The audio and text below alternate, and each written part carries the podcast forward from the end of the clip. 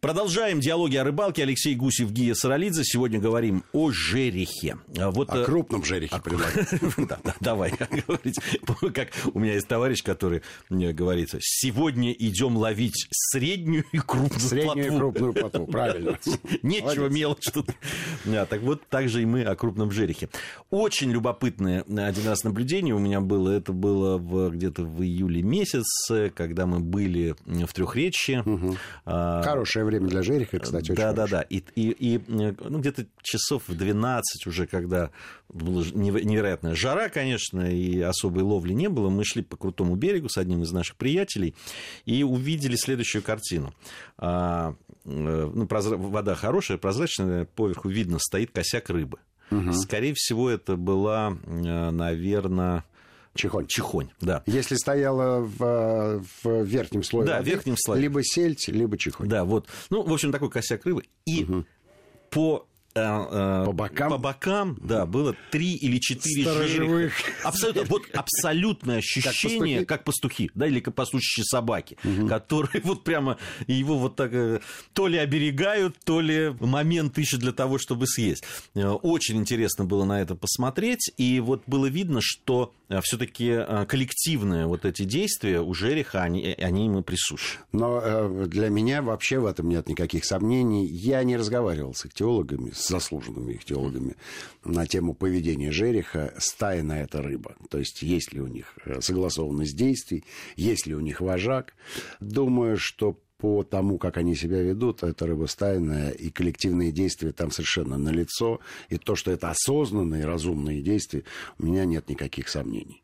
А вот по поводу того, что чихонь иногда преследует или где-то рядом находится с вот этой косяком чихони жерех, у меня просто практика была показана. Мы ловили чихонь на блесенке. Угу. И вот ловили на нулевки, на маленькие. Понятно. 2-0-0, да, единичка максимум. Так как у меня был такой слабенький спиннинг, я никак не мог докинуть до косяка, который проходил. И я поставил чуть больше, или даже маленький космастер поставил попробовать. И в итоге я поймал небольшого жереха, который, видимо, за этим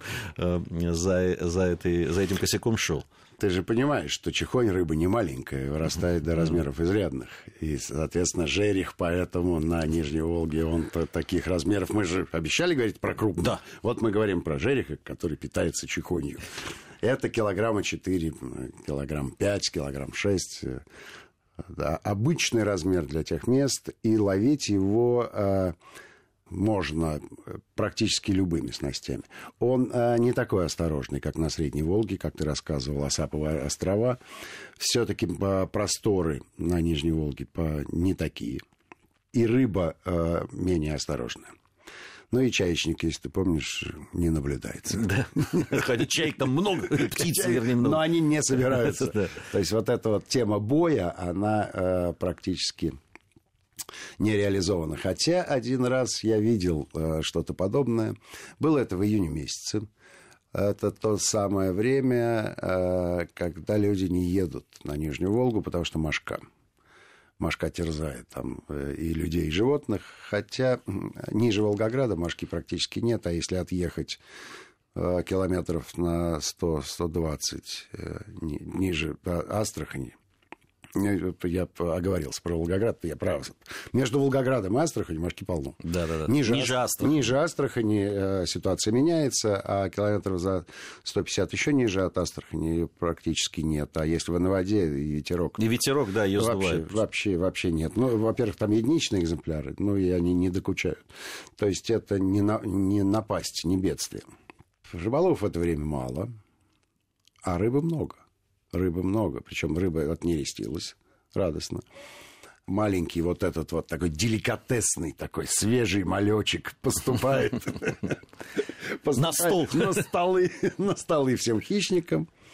И мы наблюдали картину такого пиршества, такой рыбный ресторан. Видимо, собралось невероятное количество этого малька. Условия были для него подходящие. Тепленькая водичка, небольшая глубина. И стрелочка такая была, небольшое течение. И все в зарослях, в камышинках. Было где прятаться.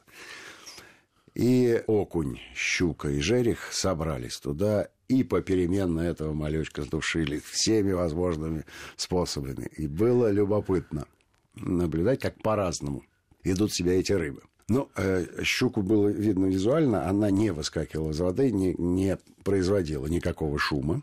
А просто было видно, хотя люди, которые щуку ловят, знают, что щука бьет, звук, в общем, какой-то она производит, да, особенно когда речь идет о ловле в каких-то камышовых заводинках. Слышно, о, щука ударила, говорят рыбаки. Как правило, да. Это хотя иногда могла и лягушка прыгнуть. Но, в общем, щука вела себя максимально с достоинством. Много шума не производила. Окуни, конечно, чавкали по воде, собирая малечка. Ну, а жерех во всей красе. Просто вот и видно было, что огромный. Ну, кстати, жерех, производя вот такой шум, очень часто помогает, конечно, рыбакам определить его местонахождение, конечно, и конечно, ровно туда доставлять. Да, ровно так все было сделано. При этом можно было ловить просто на среднюю вертушку, и попадался и хороший окунь, и нормальных размеров щука, и отличный жерех. Я троечку поставил Blue Fox, и вот... На 5 килограммов 2 жереха подряд, опять же, да, с одного и того же места.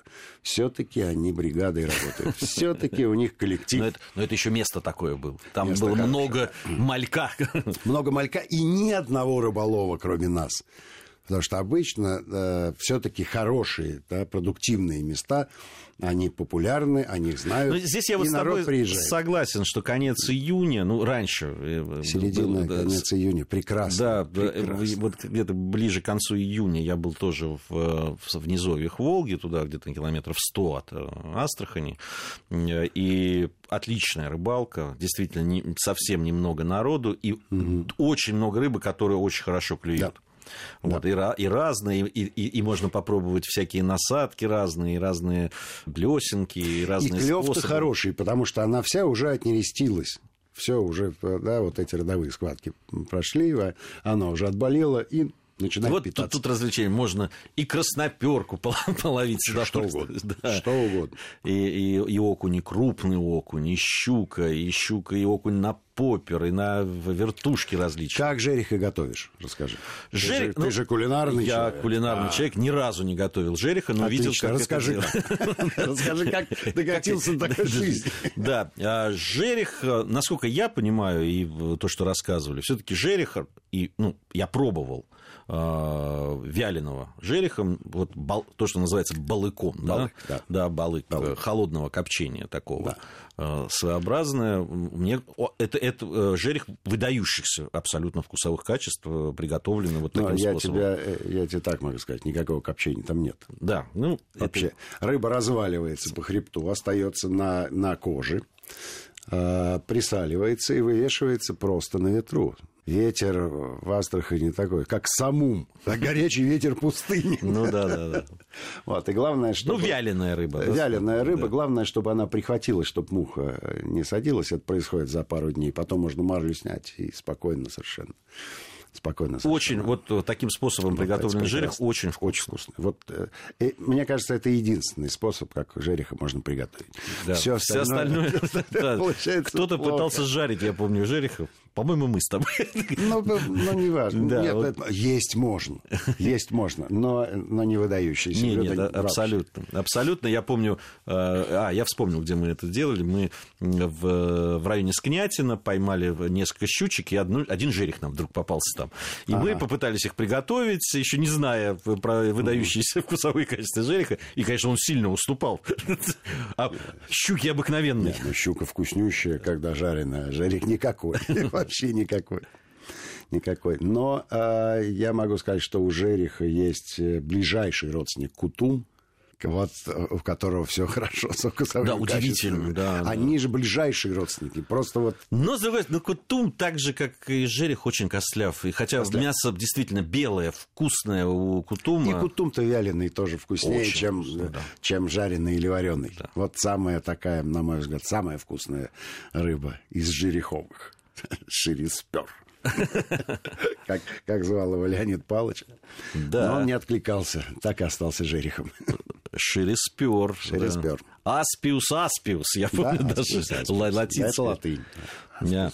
Два раза повторять не надо. Жерех, жерех. Мы много говорили уже и о том, как ловить, и о самой рыбе рассказали. А вот о места обитания... Ну, понятно, что про Волга прозвучала, и средняя, и нижняя. На самом деле и в Верхней Волге тоже жерех водится. Есть. Жерех неприхотлив. Жерех довольно распространенная рыба. Другой вопрос, что где-то его ловить проще, а где-то сложнее. Да? Там на какой-нибудь речке Истра жерех есть 100%, но вот вычислить его, поймать чрезвычайно тяжело.